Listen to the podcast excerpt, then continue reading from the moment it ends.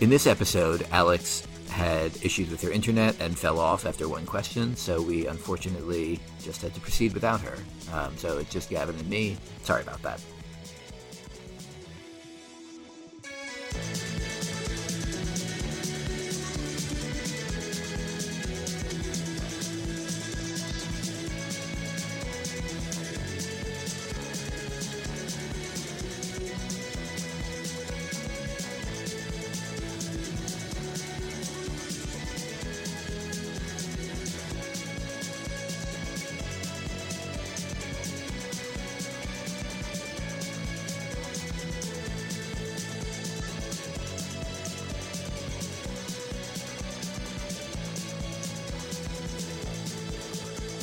This week we have with us uh, to talk about Luddism and what we should think about Luddism. Gavin Mueller, who is a lecturer in media studies at the University of Amsterdam.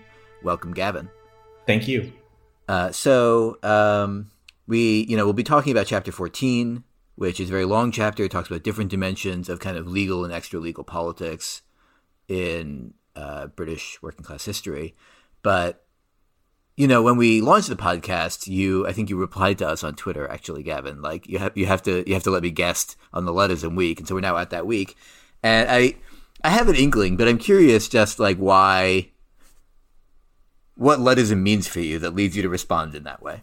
Yeah. Um, well, uh, I guess to self promote a bit, I Yeah, have a it. book coming. Thank you.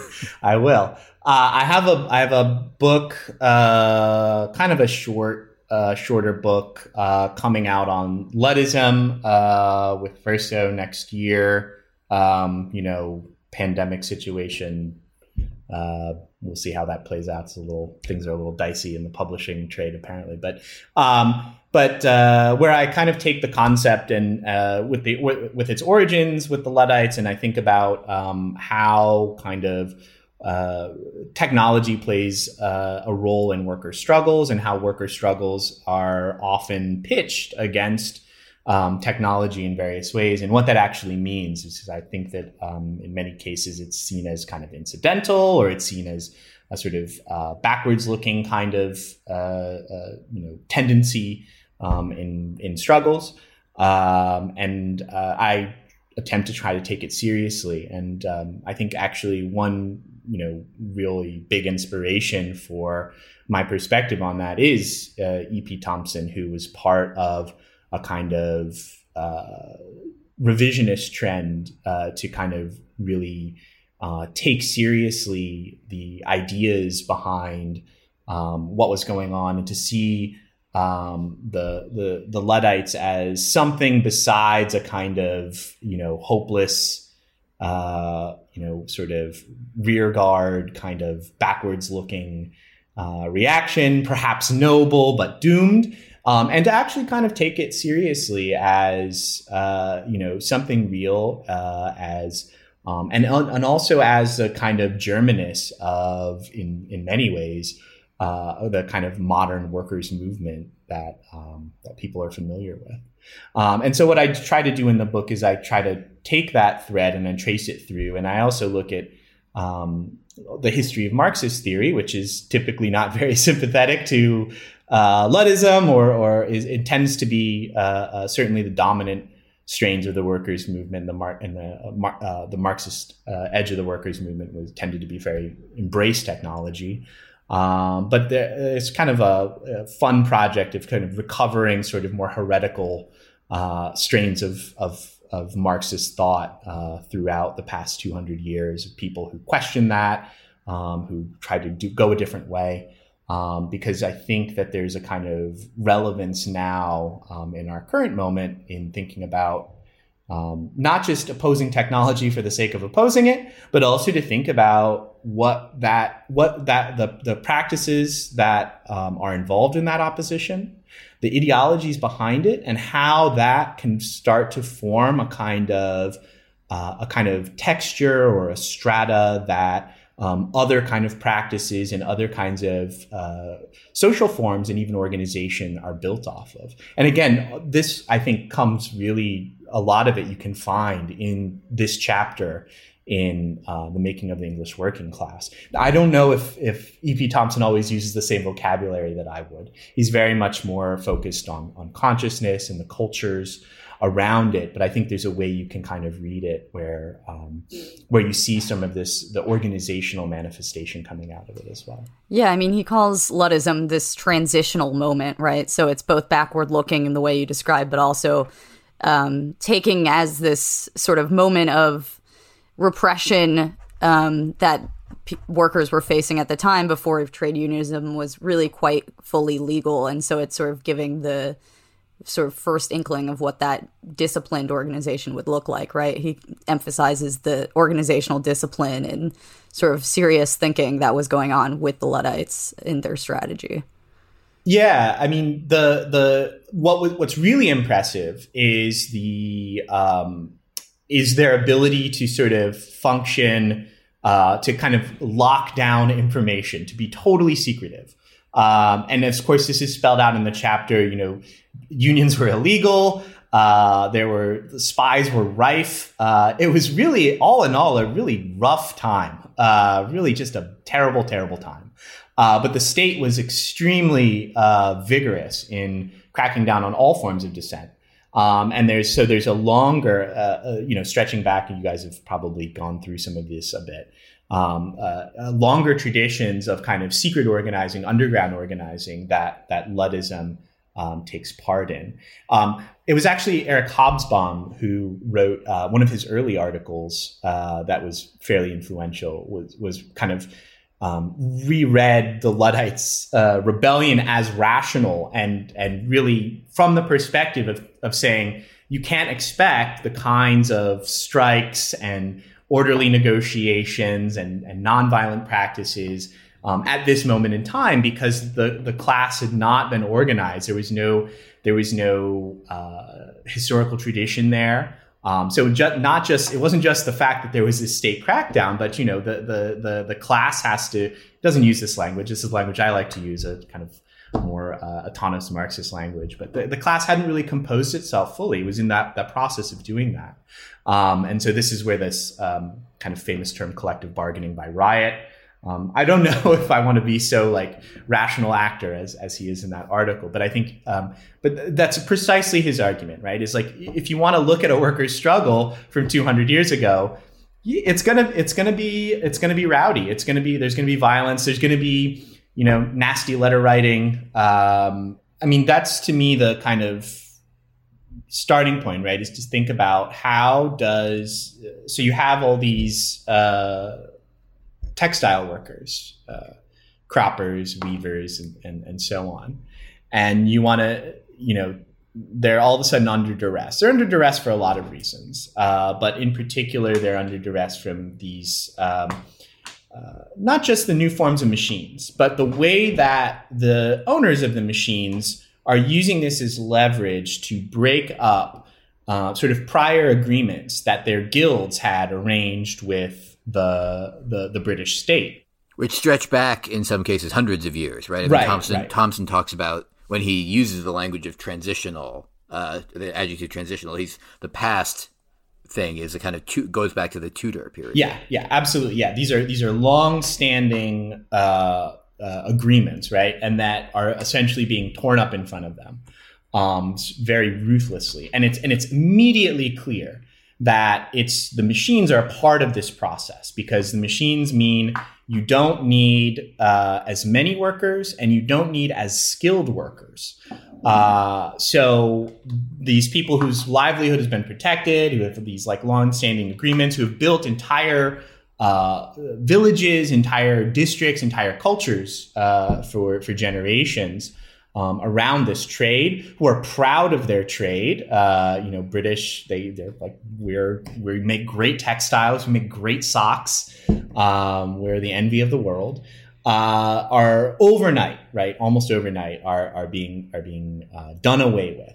Uh, and and you know they don't start smashing things. They start by you know the normal process of you know, calling their politicians and saying, "Hey, what's going on? You need to uh, honor these agreements that we've had and, and come down on it."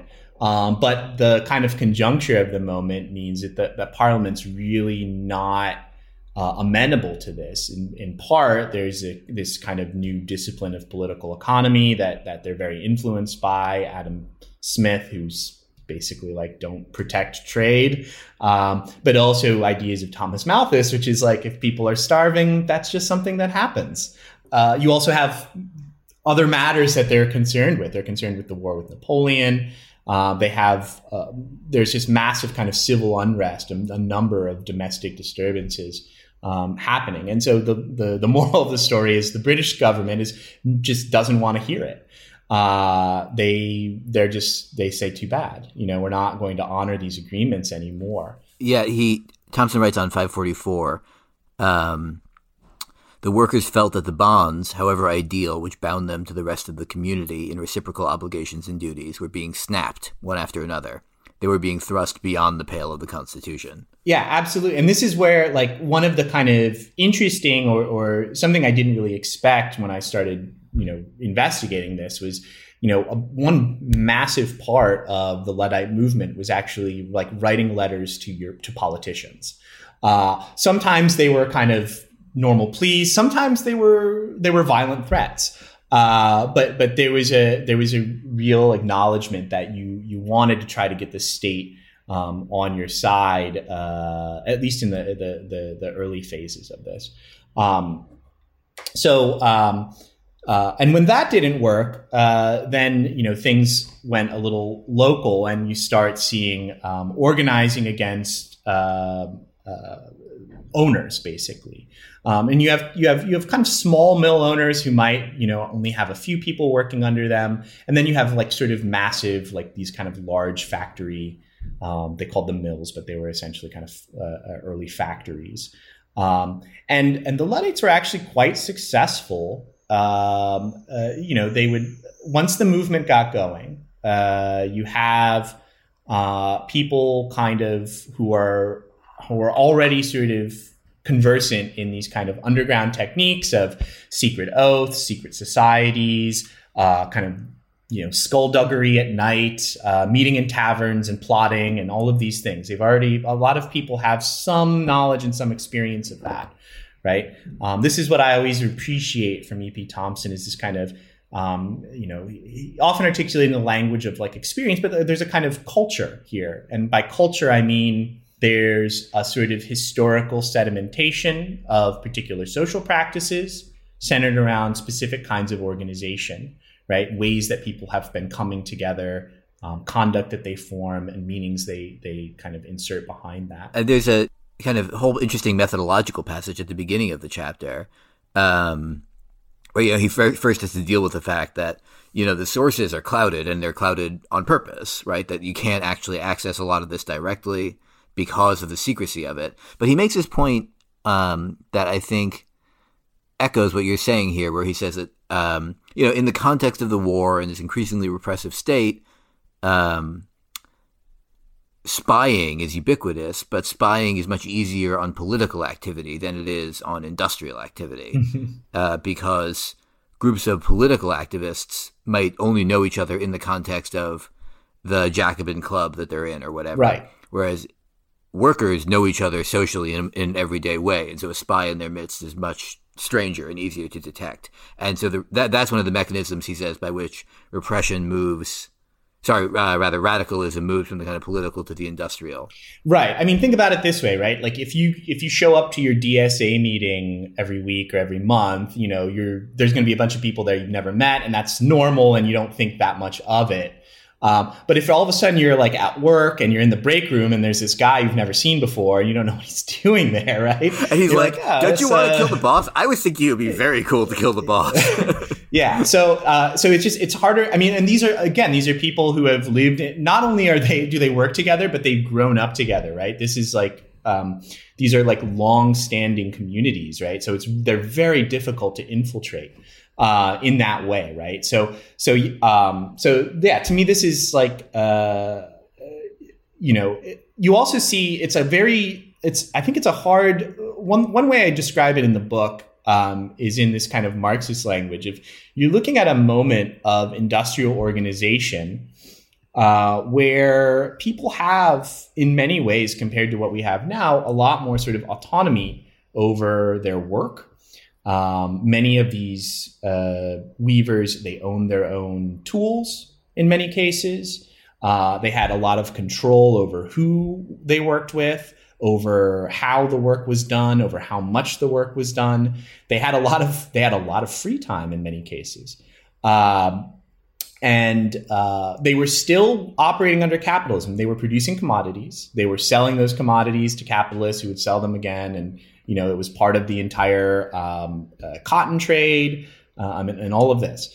Uh, but but there was a, there was not direct control. This is in Marxist terms of formal subsumption, right?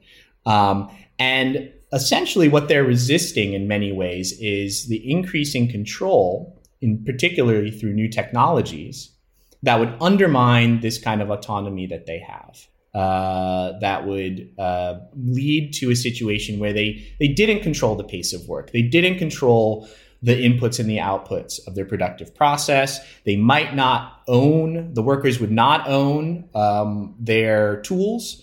Uh, they would be working under someone else's roof, um, and all of that was designed to kind of uh, to break apart these long-standing social bonds that were the grounds for resistance to uh, to this kind of uh, up and coming generation of of, of capitalists um, who absolutely I mean there, there's some great passages in there where it's it's like the best like primary source documentation of like formal subsumption trying like the people trying to push to real subsumption. Like we have to stop these weavers. They're not letting us like have enough kids at the workplace. You know they're like really annoyed by this. Um, uh, because they, the, the the the capitalists don't have control over it um, and so, so this is the struggle is not uh, is is over precisely this is over control uh, of of the work. It's not. I think it's fair to say it's not necessarily an anti-capitalist struggle um, in this moment. Um, and, and uh, but uh, um, but at the same time, you know, I think that um, we have to take any kind of struggle, uh, especially one that um, has such historical resonance that, that the terms are passed down today uh, seriously, right? Uh, and this is again, this is what what Hobsbawm and, and Thompson try to do is to say, you know, it's it's not very useful to to stand in the present moment and kind of um, you know do do be a Monday morning quarterback over the Luddites. Say, well, you know, you, you didn't really check all my boxes for for for for a workers' struggle um, that that what they did in that moment was was uh, something very impressive, um, and also, um, I mean, and what I want to suggest is something that we have things to learn from. Yeah, I mean, um, you know, the, the striking thing for me reading this now was how it, I, in a moment when even the kind of most conventional forms of economic organization in the workplace are, in, you know, in this country faced with increasing repression. Um, the quality of kind of ironclad solidarity that the Luddites were able to mobilize. Obviously, it's not produced overnight, right? As you as you said, it depends. Uh, as Thompson elaborates, it depends on these very deep wells of everyday social solidarity at the level of the community. Uh, but you read it, and it's hard not to kind of envy it and try to think about how we might, you know, generate something of that kind. Uh, you know, Thompson says on 506, it was notoriously difficult to obtain two witnesses among the men to swear to a union's existence. So when a, a group of workers are being prosecuted for forming a union, um, it's actually quite difficult for the prosecutor uh, to carry out to enforce the combination acts because of the kind of universal norm that you just don't say a fucking word. Um, and there are stories like this all throughout throughout the chapter. Um, e- even even when there's a the the this notorious disastrous Luddite raid on one of the large mills, and two two of them are mortally wounded. So of course the authorities know who they are, right? Because they're the guys laid up in bed with gunshot wounds. Um, even then, those guys don't talk, and they're def- they're tortured. You know, uh, so um, it's one th- you know it's one thing to say we should you know have solidarity as a kind of moral value. It's another thing to say that you know solidarity and trust and those kinds of things are formed by sort of long-standing ties. But I also think you know to make it to bring it to the present day to think about how we can recapture some of that magic, right? You see, think about what kind of practices um, uh, that you engage in, social practices, so with other people, that might be the grounds for producing uh, these kind of remarkable forms of solidarity. And and and one thing that I think is the case is is when you when things get a little um, when they get a little gritty, right? When you when you start to when you start to break things, when you start to sabotage things, when you start to um, you know you're not it's it's not just you know leveling grievances but you're actually saying okay we're going to take it to the next level we're going to start um, uh, uh, breaking a machine we're going to start throwing a wrench in the gum works right we're gumming things up messing it up um, and i think that, that to, to pull off something like that requires courage but to, to, but it also becomes the grounds for thinking about how do we get away with it? How do we build this? Uh, and that's when people start trusting someone. I don't know.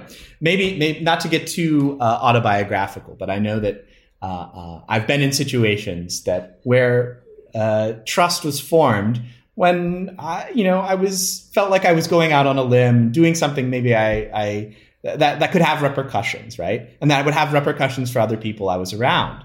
Uh, and then it's like, well, you know, we're all in it. Um, and we, you know, we, we, we, we sink or we swim together. Uh, but, but it's going to be together. Um, and I think that to me, that was um, something that was a really kind of sort of motivating uh, kind of impulse in in what I wanted to think about with the Luddites and with with kind of this sort of militant opposition to machines. Not that you actually, not that you literally push back on technological development, although you can find interesting historical examples. Um, but uh, but that it becomes the grounds for producing uh, solidarity through particular social practices in the workplace.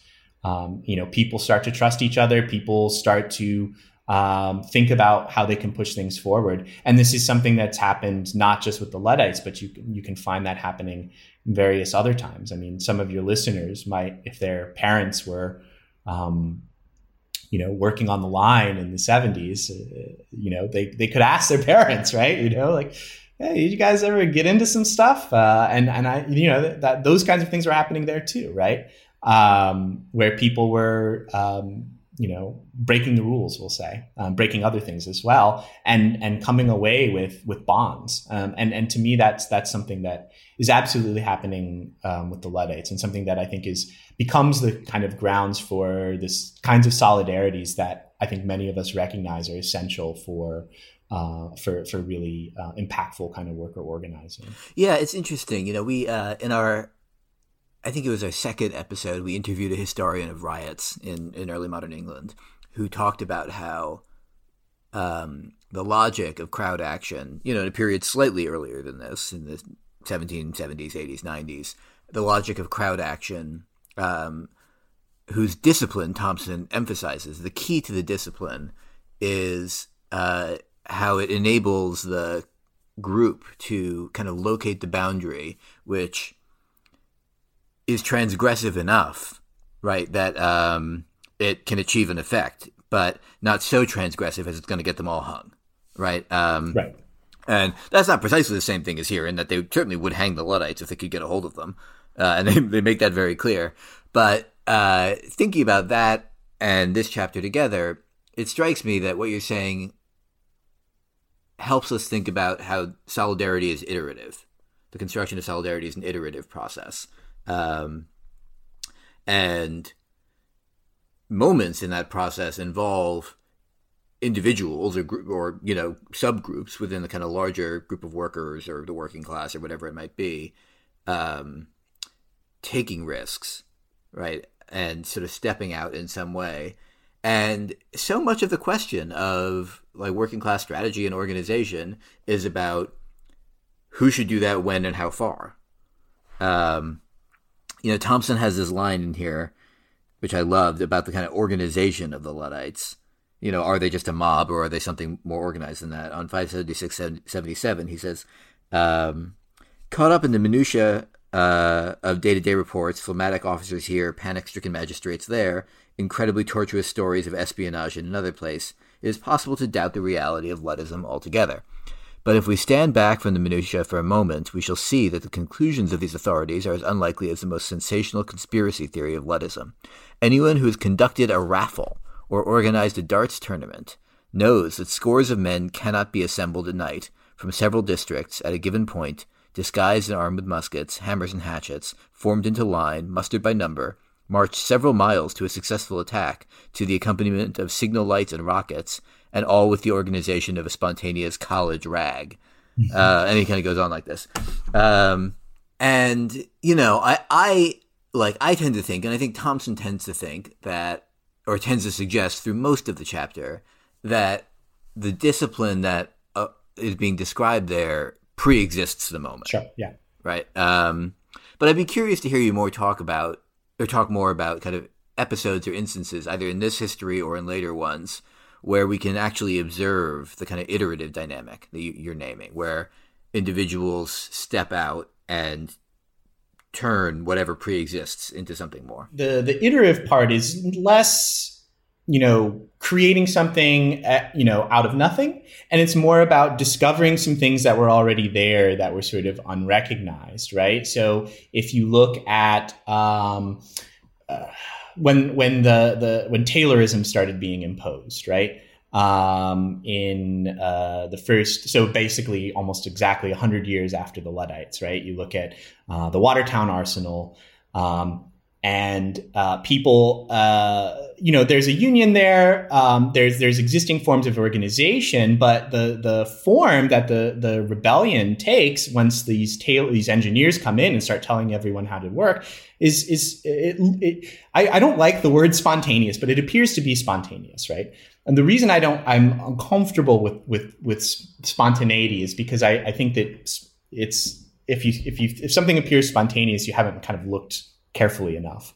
Um, but that there's pre-existing bonds there, and that also that you discover that you know kind of you know sometimes in when when things flare up you discover like okay like these are the people that are going to walk off the job um, what happens is is a guy rejects uh, to be timed right um, you know, so the Taylor, the ta- the scientific engineers want to come in. They want to time everyone's movement. They want to say, okay, it takes you this movement takes ten seconds. We need you to do it in eight seconds. They want to like completely control everyone total physically. Um, uh, and and needless to say, I mean, I think anyone can put themselves in that situation. It's not very pleasant. Um, it's extremely unpopular. These are also workers who have who who you know have pride in their job. Many of them have worked there a while. Um, they also you know feel like they're you know this is like the biggest arsenal in, in the country at the time. Uh, and and so he just says no, and they fire him on the spot. And that's when they're like then a, a, a host of other molders are like, okay, we're we're you know they they basically get together that night and they're like, we're not going to we're we're also going to walk out.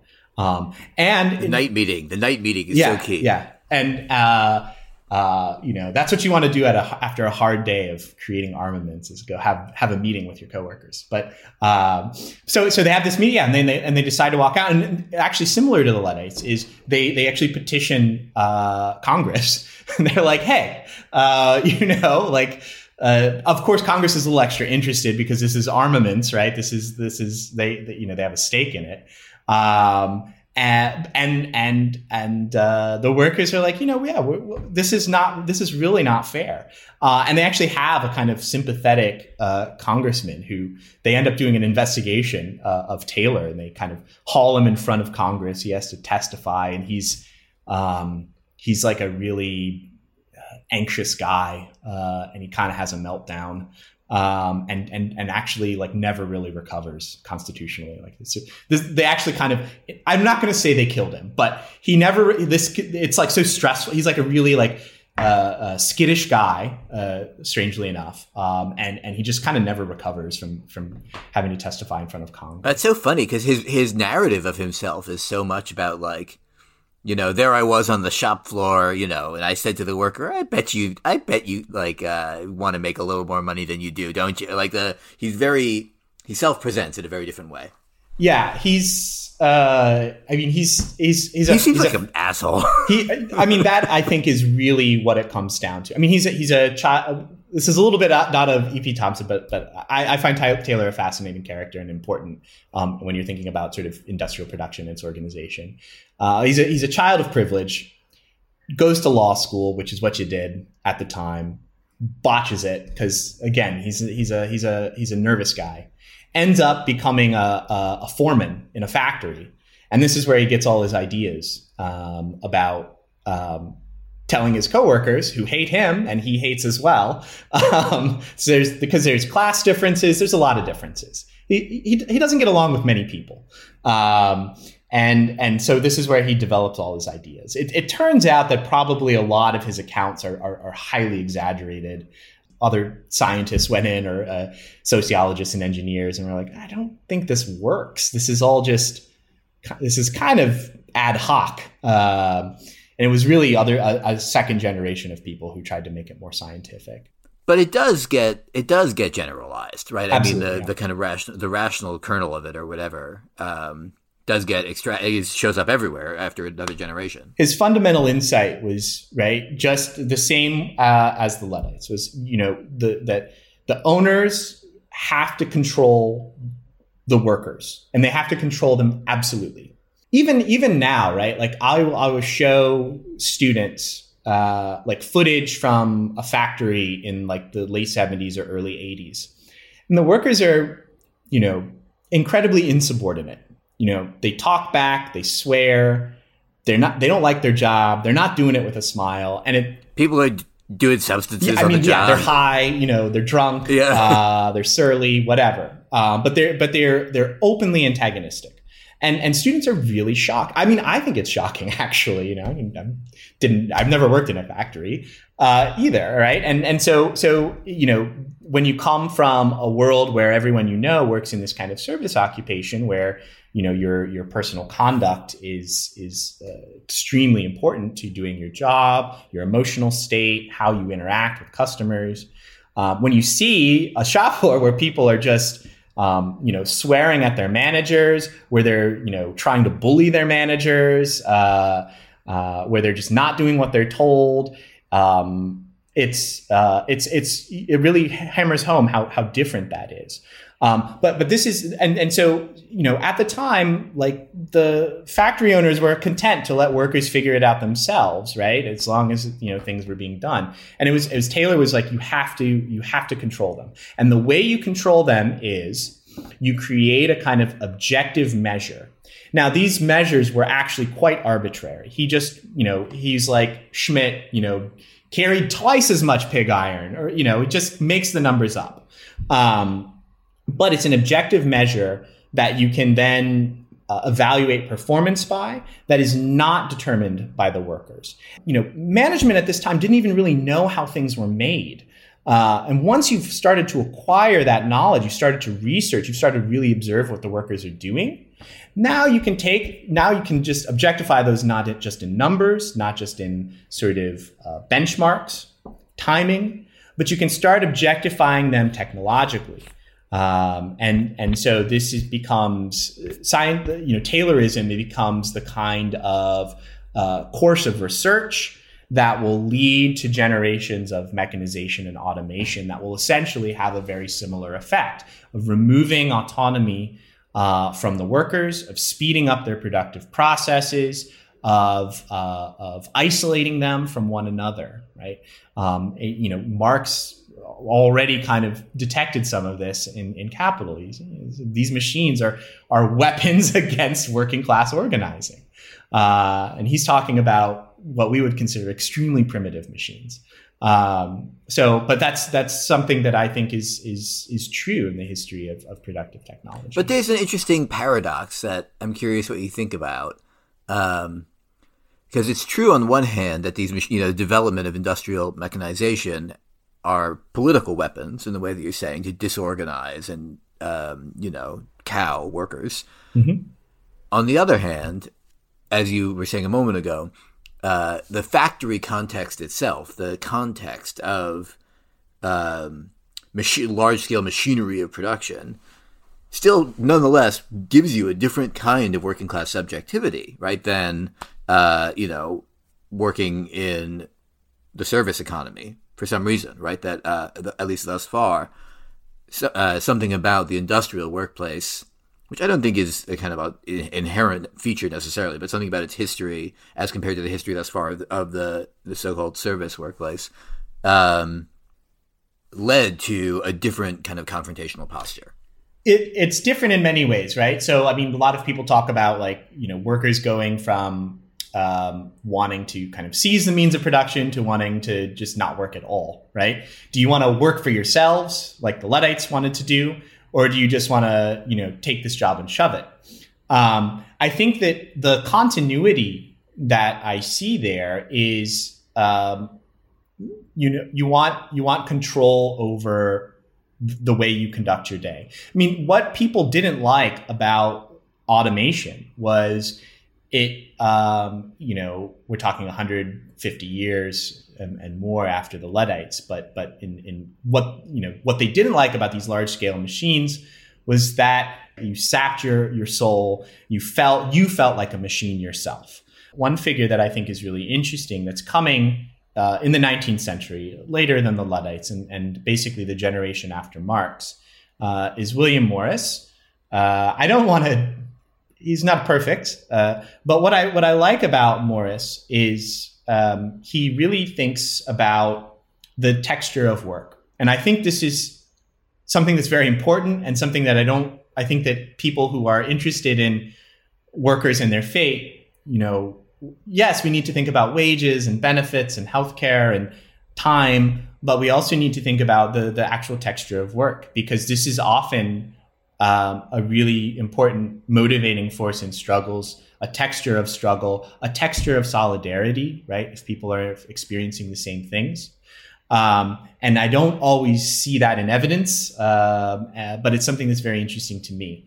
Um, and, and, and it was also interesting to William Morris. And he said you wanted to, you know, he, he said you don't want to just reject machines, but it's about having machines that allow people to feel some kind of pride in their work, feel some kind of control, feel some kind of fulfillment. Uh, he was uh, a graphic designer and a craftsman. He was very into resurrecting archaic crafts, uh, very kind of you know quintessentially sort of English eccentric in a lot of ways, right?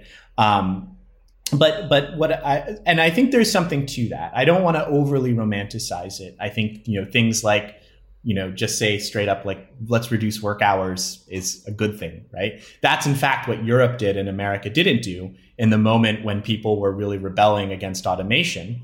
Um, is that um, in in you know uh, there's it's like a classic case study as you compare like a British or an American factory to a Swedish factory or Norwegian factory. And there you know you have workers councils people shift jobs people work less um, quite a lot less uh, in many cases and and get paid you know better than than their their compared. So there's something to that, but I also think there's something to the Morris idea, right? That they, that you want to have you want to feel like a stake over your work. Um, and and this is to me that was that was part of those rebellions against automation, um, and I think that is that carries forth. In fact, the Luddites they didn't just rebel against um, these new machines because of their they made a variety of sort of rhetorical appeals and one one thing that they emphasized again and again was that the quality of the goods would be inferior and how you know tragic that was you would undermine this you know well developed industry. This like you know the British cotton was uh, you know of course it's coming from it's it's a terribly exploitative chain. Uh, in in some ways gets worse right with with new machines.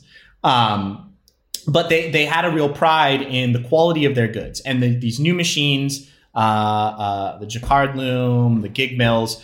Um, part of their being cheaper uh, for the producers was you could hire unskilled labor and and this unskilled labor would also just produce much worse quality goods.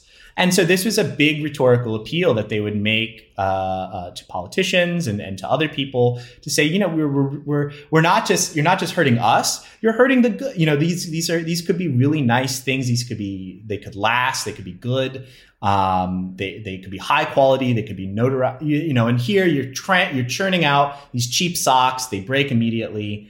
Um, they deteriorate they're, they're, they're not they're nothing to be proud of right and, and to me there's something there right there's something i think a lot of people uh, you know, I mean, I've had a lot of jobs, and uh, uh, the ones that I feel more fondness towards are the ones where I, I felt I had some kind of goal beyond, you know, getting my rent paid, right?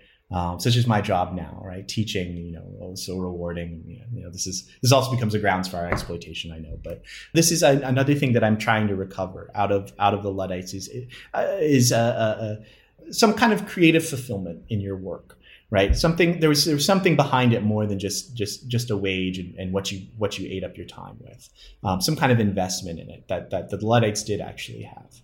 Yeah, I mean, this seems like an interesting not contrast exactly, but there's some divergence in even the kind of left wing reinterpretation of the Luddites in the 20th century. I don't know if you would agree with this or not, but the Hobsbawm essay that you referred to earlier, which you know, describes the Luddites as engaging in collective bargaining by riot, uh, you know, setting new terms of employment and uh, it, economic terms, right? And Thompson, I read this chapter not quite remembering or having clear in my mind what the distinction between Thompson and Hobsbawm, if any, was on this question. But it seems like Thompson is really saying this needs to be understood as ultimately, if not necessarily in its origin, a political and even kind of an insurrectionary vision. Um, right, the Luddites, precisely by insisting on the point that you're making about the meaningfulness of work, um, they encounter the incompatibility of that vision with not just uh, you know their particular workplaces and their particular employers, but the whole social formation. Right? I mean, they they start doing what they're doing, and thousands of soldiers come to occupy northern England. Right? And they're living under like a military regime. The army in northern England is as big as the armies that England is fielding in Spain or Belgium or wherever to fight Napoleon. I find myself somewhat more compelled by that account of the Luddites than the kind of more economistic one, but I'm curious what you think about is that a divergence? Do you how do you kind of interpret that for yourself? I mean, I mean for for Thompson, right? Like these these workers are not just workers; they're part of cultures, right? Uh, they're part of. I, I, don't. I. I mean, I have a you know typical kind of intellectual discomfort with the, the, the sort of careless use of the word community. But but but you know, I think it's fair to say you could use it here, right? These are communities. These people have known each other for generations. There's also. Um, I, I love the passage where he talks about all these other kinds of the, the, the, the other aspects of these cultures, right? Like you have your, your weaver poets and your weaver botanists, right? Like these are people who they know um, they don't know just know their trade, right? They, they, they have an intimate connection to the land, to the people there, to traditions there. Um, many of the Luddite letters are coming from uh, uh, they'll sign, they'll, they'll write these threatening letters to politicians. They'll sign, you know, Ned Ludd, Sherwood Forest, right? And they're deliberately kind of calling on this very, much longer tradition, uh, uh, uh sort of, I don't know if it's antinomian, but but certainly a kind of uh, resistant kind of uh, of tradition that they were intimately aware of. And I think is the Sherwood Forest thing. It's it's a Robin Hood reference. Is the idea? Yeah, yeah. So so I mean the, that was that's in the, the the the kind of same location as, as some of the major Luddite activity, right? And so they're they're really saying you know we're we are the Robin Hoods of our day, right? Um, so um, and to me that's this is like kind of the whole project of the book. Class struggle emerges not out of like a kind of economic economistic paradigm necessarily, but it also emerges from existing cultural formations, right? Um, and when capitalism does what it does, which is revolutionize things, you know, tear them up, that leads to forms of resistance, forms of struggle, uh, forms of antagonism um, that are that rely upon some of these cultural formations that pre-exist, and in turn, these cultures are formed through these kinds of struggles, right? So, you know, what it means to be uh, you know, a, a, Yorkshireman or something is is in part determined by the history of these struggles, right? And the kind of cultures of contestation. These are these you know generations of secret societies and things like that are are like one kind of like really you know specific and, and localized example of that. I love the example in this book, or the, just the kind of aside that many British trade of the older British trade unions, which are you know quite conventional organizations by the time Thompson is writing, um, lots of them have a kind of founding myth of a secret meeting in the field in this period. Yeah, yeah, and and um, it's uh, I mean you know in, in I guess I guess some of these arguments are not necessarily like sort of popular or like not typically you know you're, you're, you're you you know you'll get a lot of people say you know all that solid melts into air and you know that's a good thing right? And now we can because now we clear things and now we can you know have our pristine worker struggles that lead to socialism right? And and and abandon all the the the, the sort of atavisms of the past. Um, and this is actually something that, that Thompson is also kind of arguing against right? I mean he's he's he's also making a very sort of in some ways idiosyncratic claim within Marxism. Ask any anthropologist, they'll say that all that solid melts into air is a terrible way to understand uh, the emergence of capitalist social relations in a in a pre-existing kind of cultural milieu. It's just not how it happens, right? There's no there's no sort of clearing the deck in that way. Um, you always have kind of pre-existing cultural strata, and to me, that's that's also kind of a, a, a sort of foundational point, right? Is that when you want to think about how you construct uh, things like solid, you know, you know, practices like solidarity, but even larger things like um, creating new kinds of struggles, new kinds of unions, or maybe if you want to create some kind of more insurrectionary kind of formation, whatever it is, you don't think about creating it out of nothing. You, you, you have to look at what actually is going on. There's, you know, because that one, that's the terrain you're, you're given you know the terrain of struggle is the you know is is history right uh, but also because you're going to discover in those practices that people are already resisting and you're not going to ever start from a zero from nothing. You're actually going to start from a point where people have already started to do things and have already started to devise things. And it's not about inventing something. It's about um, kind of plugging into what's already going on and to understand it better. Do you want to say more about just the arc of your book um, and other other episodes that you think are significant in eliminating this? Yeah, um, I mean, one thing that I that I do is um, so the first chapter I look at the 19th century, I look at Marx, I look at Morris, I look at the Luddites, so then I look at Taylorism, and, and one reason that Taylorism is interesting is that it's influential not just in the state, in the U.S. where where, where, where Taylor's working, it's influential uh, within uh, within within socialist movement. It's influential in the Soviet Union. I'm also kind of looking at not just uh, struggles against capital, but also struggles that happen within um, uh, ideological struggles and also sometimes actual struggles within um, within within within socialism.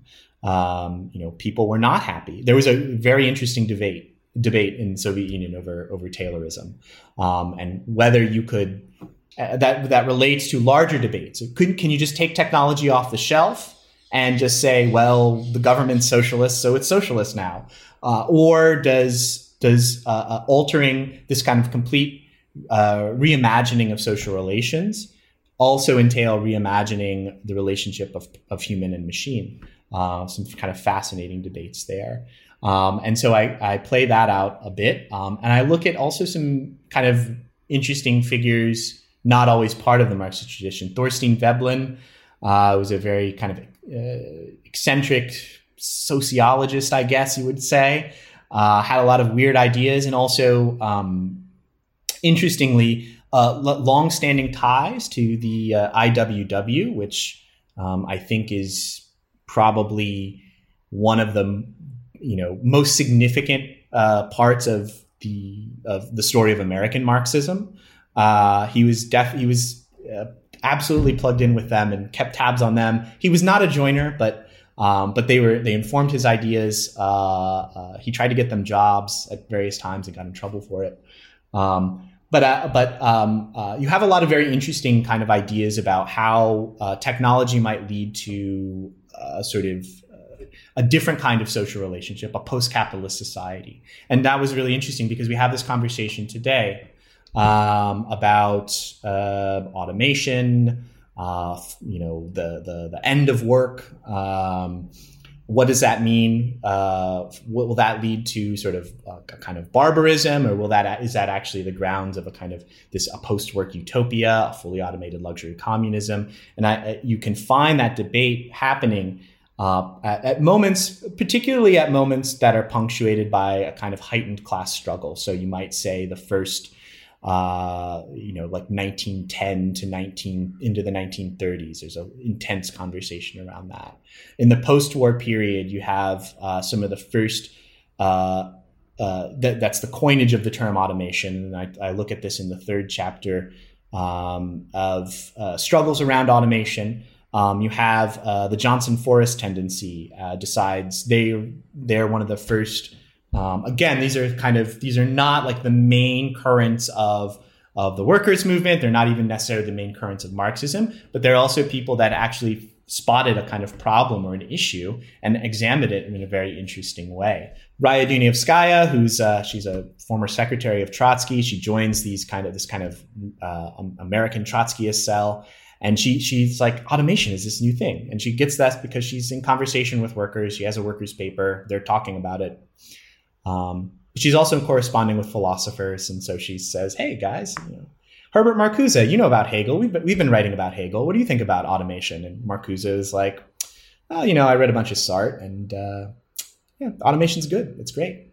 Uh, and uh, so they have this kind of argument about it, right? Um, and the Johnson Forest tendency I mean, can be positioned in relation to Thompson pretty easily right? as a Marxist humanist formation, and CLR James and Thompson have some relationship. Yeah, yeah. I mean, there's this kind of whole lineage, right, of this sort of um, uh, uh, this sort of uh, class struggle from below. You know, um, rather than go through the official organs, you know, the organs of the workers' movement, the official institutions of unions and things like that are kind of reformist. Let's go to the rank and file. That's where the energy is. That's where the new knowledge is being generated. That's where where struggle is going to happen. Right. This is a this is a kind of thread. Um, I mean, it's fair to say that I I, I agree with with with that kind of inclination.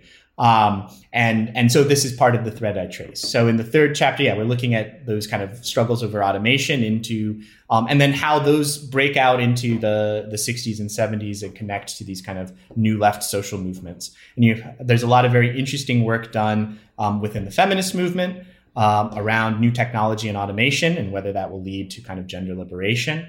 Um, actually, I mean, I'm not the best person to read on that. There's a lot of recent texts. Uh, uh, that are that are really good on that. Um, Sophie Lewis is uh, I don't necessarily agree with all, every with her account, but she she's does great research on that.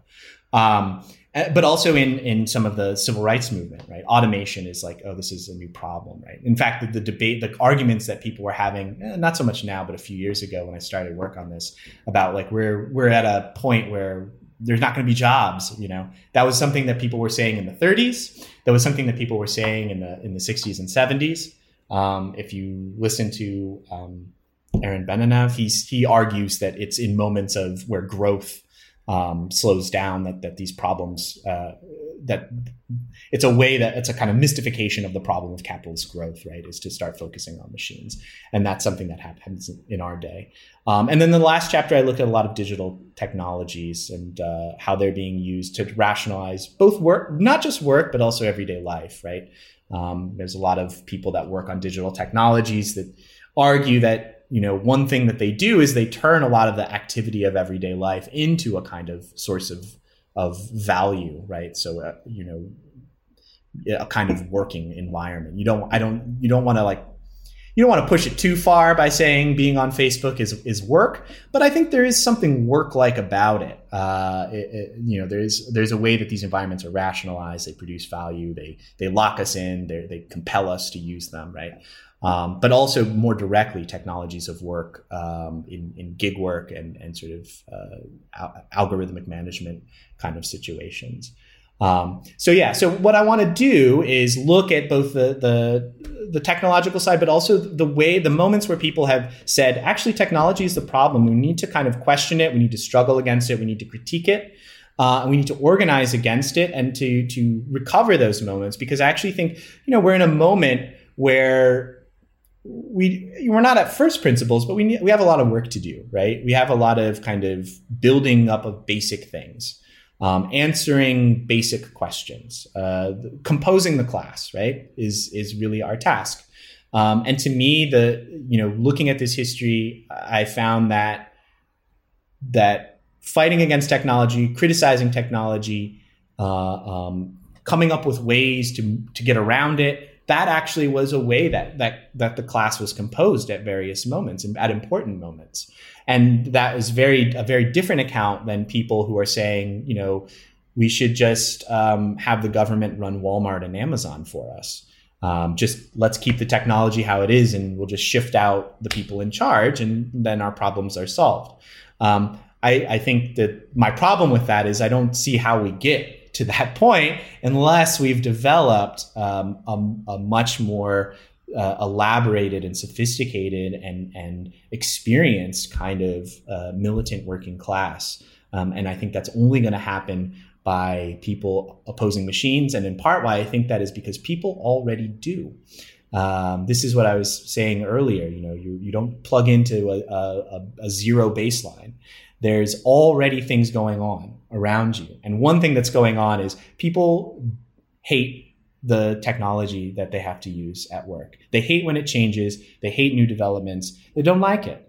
Um, and they resist it uh, in a variety of ways. And I think that this is, you know, I think it's worth paying attention to. You mentioned a few times the idea of class composition, uh, which I think is often understood in distinction to class formation. Thompson is, I think, generally seen as the kind of classic text on class formation. Um, it seems like it's possible to read him in another way somewhat. I'd just be curious to hear you talk about how you distinguish between, or if you distinguish between class composition and class formation. I guess not so not so rigorously right i mean he's he's much more interested in the kind of cultural aspect and than the, the sort of technological aspect um, but there are moments right i think that are extremely useful. He's also interested in things like consciousness right where people like kind of have this realization of oh we're in the struggle together and we have this common interest and we should should advocate for it. I don't want to i don't want to downplay that but i think there's you know the the question of consciousness can can lead to some some uh, some dead ends or has led to some dead ends as far as how do you organize a workers movement. You have you also have a lot of moments. I mean, this what one of the great things about this book is so incredibly detailed. Uh, why this chapter is like hundred pages long. Um, so um, is you have moments where he he identifies like this was a you know this was um, a, like a novel form of organization. So for like one thing he talks about early in the chapter um, is what, what he calls like a policy of diffusion, right? Which is uh, what we might call like a decentralization, right? And of course, there's debates about this, but but it, it, served a very practical purpose at that moment in time, which was it kept people, it kept the struggle going, so that if so that one, you know, you, you couldn't roll it all up at once, right? Because this is intense state crackdown, right? So you have to come up with like sort of techniques of security. And this was one, but it also meant that, you know, any one person goes down, you still can have a kind of uh, of a milieu of struggle, right? And um, and in fact, this becomes important for him because even when the Luddites, I mean, they they really only last a few years officially of going on these raids and breaking machines and writing these letters. It's basically over, you know, five year, five or six years after it starts. But he argues that the the um, even when a lot of the leaders are, are, are locked up or executed, you, you know, the, some of these there's a residual kind of practice there. The residual forms of organization. Um, and to me, you know, he doesn't always talk about it in those terms, but there's these moments there that I kind of you can kind of detect that I think are useful, and I think you can kind of reframe um, you know, when you're talking about class composition, um, you're talking in you're talking about two things. You're talking about the technical composition, right? So how workers are arranged in a productive process, how they use technology, how technology kind of um, uh, you know becomes the, the, the grounds for how they uh, are, are organized, right? But you're also talking about a political composition. Um, and I think that that Thompson is, is extremely useful uh, and extremely interesting uh, to read in that way. And you don't always have to, you know, rather than thinking about worrying so much about do people think of themselves, have this self conception of themselves as a militant worker um, in this way, you, you know, that that can be useful. That's fine. But but he also has these moments where he, you know, to me, his emphasis on culture is really an emphasis on organization, right? Culture becomes a kind of sedimented form of organization, uh, um, is one way that I think about it. Um, and and I think that to me is is part of of what we might think of as this composition. These people didn't just think of themselves; they didn't just wake up and decide one day, "Oh, we're workers in a struggle." They they organized themselves in various ways. They conducted practices, and they thought of themselves as, "I'm, a luddite now. I'm I'm doing these because I'm doing these things, not just because I had some sort of yeah." And they and they used the intellectual resources at hand. Tom Paine, right? Yeah, William Cobbett, all these like uh, really interesting yeah. radical writers of the time, right? So so there's not. Um, I think that a lot of times we focus on um, a kind of flipping of the switch, right? Or, or to use the internet parlance, right? Are, are you red pilled or, or black pilled or whatever it is? You know, the, this, these pharmaceutical metaphors, right? Where you consume something and like your your your your mind changes, right?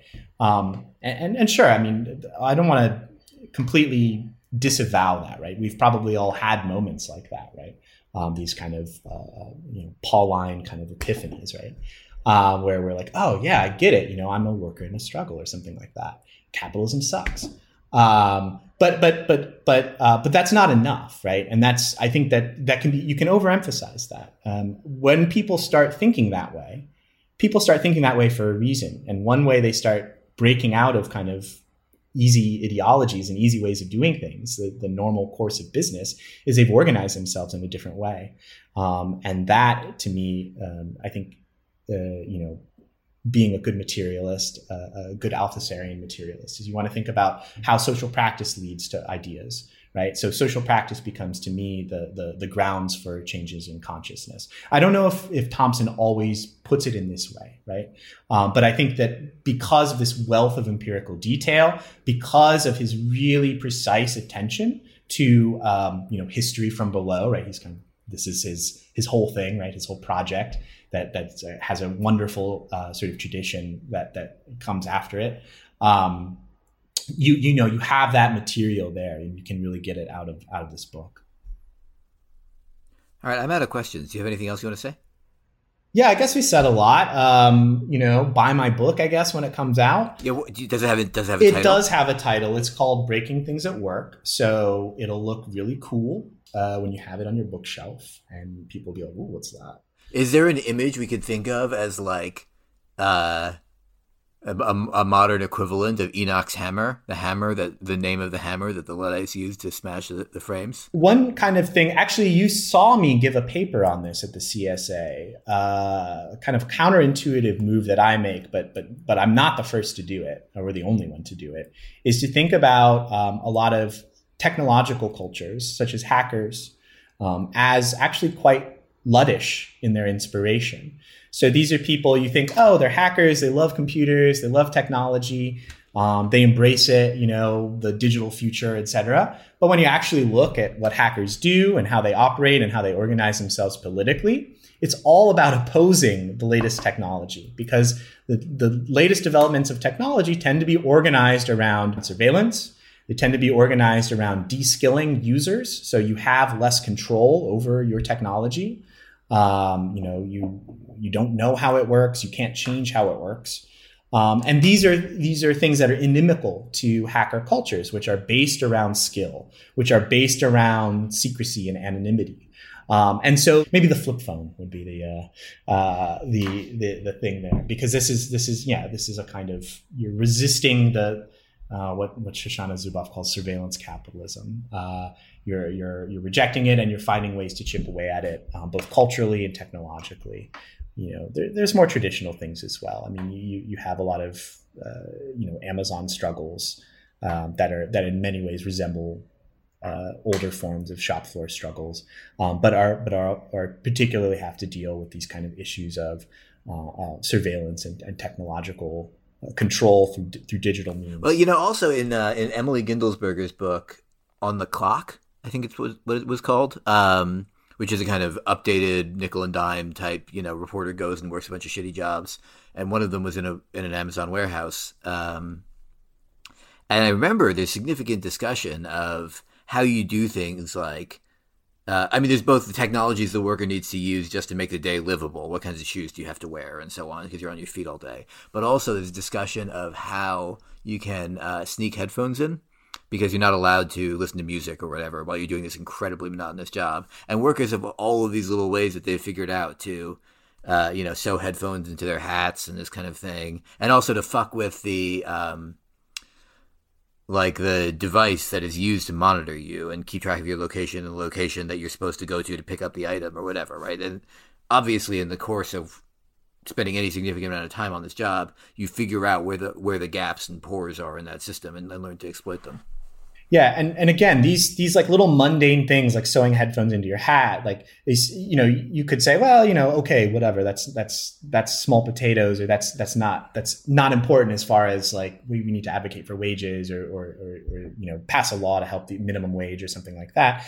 But but I I, I really do think that these are actually the things that, that that are really worth paying attention to because you don't know these are these are these are just parts of a larger network of resistance um, and and once you see, you know, this is these are the people you want on your side, the people who've already mapped out, who understand the gaps in their workplace, who have decided uh, to come up with ways to resist it. So you know they're kind of they already you know are there there's a kind of antagonism there that's being expressed right? To bring it back to morris right who was like well how do you make worthy work right? How do you make work that, that people enjoy or people are interested in? These are also practices where we're where people are experimenting with that. What makes their work tolerable? What makes their work meaningful? What what makes things you know what are their what desires do they have to you know to get something out of work? I mean i think for most people just to be asked that question, right? Just to consider that question of what do you want to get out of this besides barely enough money or not even enough money to live on um, is, uh, you know, I'm not even sure if people even ask that question all the time. Um, but I think it's super, super important, right? If we're thinking about uh, down the road the kind of society we want to construct, the kinds of technologies we want to have, the way we want to organize things. Do we want it to look like Walmart? Do we want it to look like Amazon?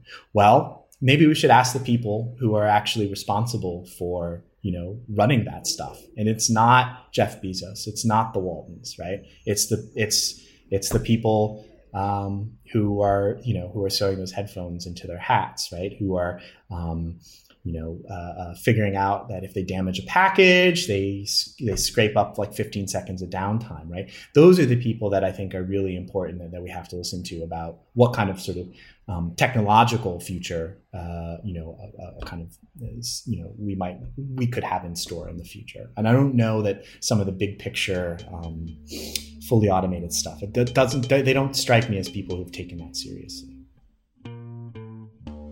Thanks for listening to Casualties of History, a podcast from Jacobin Magazine. Thanks to our producer, Sarah Hurd, and to Joey La Neve de Francesco for the music. You can find us at blubrry.com. That's B L U B R R Y dot com backslash J A C O B I N or at patreon.com backslash casualties of history. If you want to join in the conversation about the reading, sign up on Patreon and you'll be added to our Slack.